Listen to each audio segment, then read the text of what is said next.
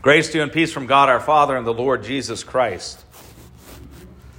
Our gospel lesson today was short, and I want to provide some context for it.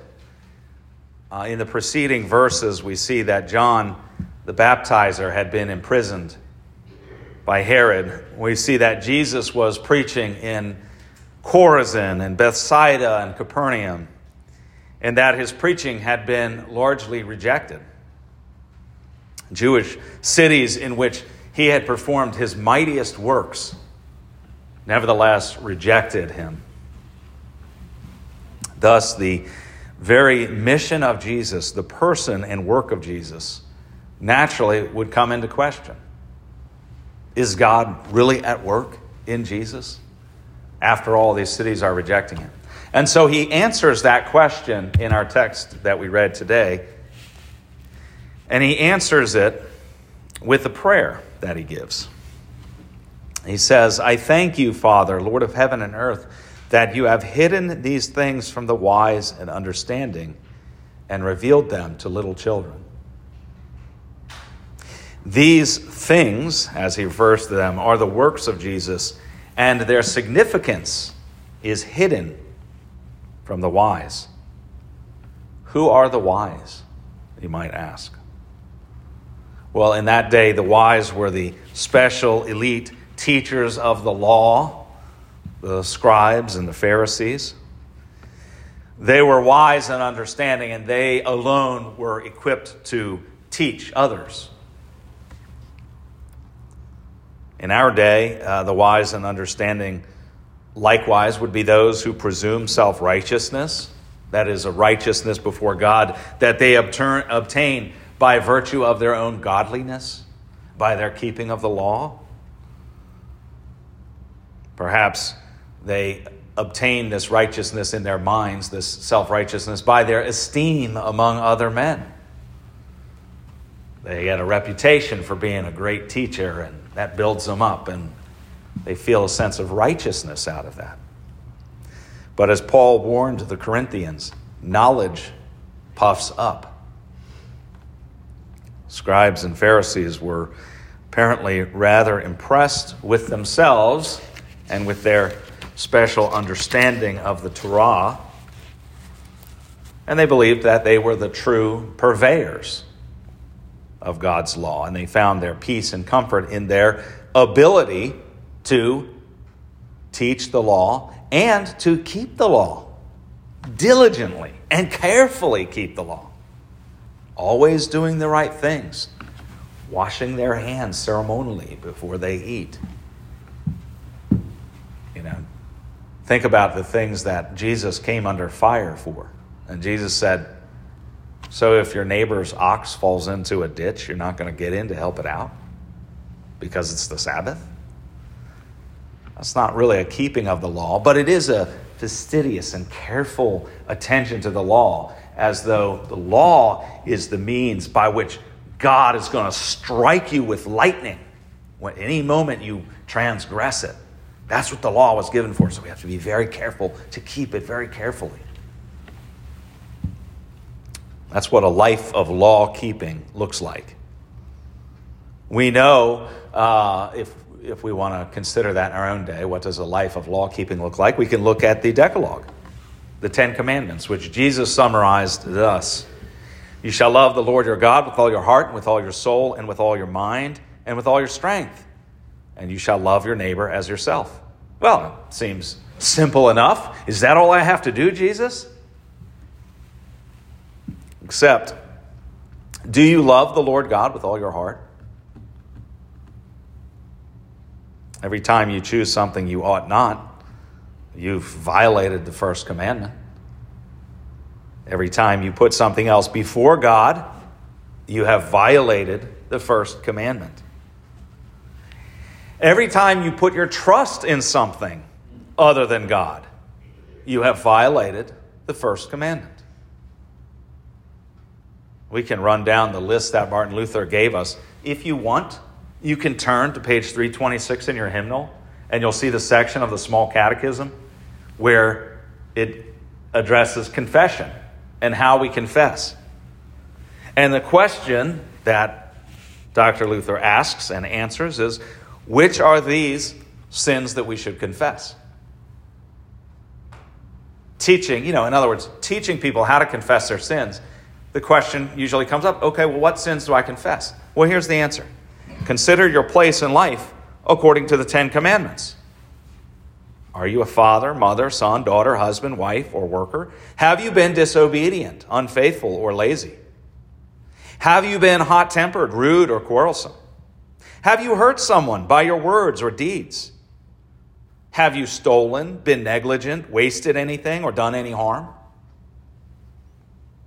Well, you and I know that the answer to these questions is yeah, we sure have.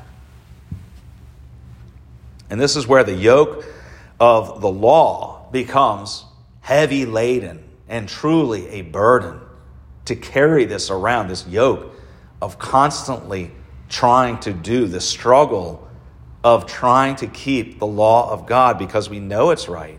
We know that His law is good and wise. If eternal life is obtained by your fastidious keeping of the law, your careful and diligent keeping of the law, then this indeed becomes even more of a burden. Because you fail each day. That's the problem. You fail every day. You fail every hour. You fail every minute to keep his law perfectly. You, you fail every second. There's not a moment of the day that we don't fail to keep his law perfectly. And the only way that you could succeed in keeping the law, I, will say succeed with air quotes, is by delusion. Some people delude themselves into keeping, thinking they've kept the law. Think of the rich young man who said to Jesus, when he said, What must I do to be saved? And Jesus said, oh, Well, you asked a law question, I'll give you a law answer. What you must do to be saved is you must just keep the, the law perfectly. And what was his answer? Oh, all this I've done. I've done all this from my youth. And Jesus said, You lack one thing. Go and sell everything you have and give it to the poor. Then you'll have treasures in heaven. Is that because by keeping the law he would be saved? No. What Jesus was showing him is you ask a question based on the law, I give you an answer based on the law, which is by the law, it is a heavy yoke under which you will be crushed. It's not a yoke you can carry because you can't carry it perfectly. And then you know, does that mean we don't keep the law at all? No. Uh, the way that we truly keep the law is by faith, through which God can and does make the worst sin that we commit a success. It's a failure on our part, but it's a success on God's part because through sin, through our failure to keep His law, comes the knowledge of sin. And through the knowledge of sin comes the need for a yoke that I actually can carry. It comes the need for a Savior. So we actually see our need only in the midst of our sin. Does this mean that you should go sinning that grace may abound? Because Paul has specifically answered that said, No, that's not what I'm saying. You don't go on sinning so that grace may abound. But at the same time, you do go on sinning. Because, in spite of your best efforts, in spite of the ongoing struggle that you have with your sinful flesh, you cannot keep the law perfectly. You have the sin that natural man is born with, the sin that you inherited from Adam, all of our fathers. I mean, all of Adam is the father of all of us, and we have inherited that sin. And that sin affects us. You know, the, the, the way it's been expressed well is I don't, I'm not a sinner because I sin. I sin because I'm a sinner. Okay? That's so. What can be said to such a wretch who just goes on through life sinning in spite of their best efforts, in spite of their being taught the law, in spite of them being taught right from wrong? Sometimes they just do what's wrong. And what can be said to such a wretch as, as that person, as each of you and I are? such a person who cannot escape their sin, such a person who can't keep the law perfectly. And the answer is what can be said is exactly what Jesus Christ himself said in our lesson today. Come to me, all who labor and are heavy laden, and I will give you rest. Take my yoke upon you and learn from me, for I am gentle and lowly in heart, and you will find rest for your souls. For my yoke is easy and my burden is light.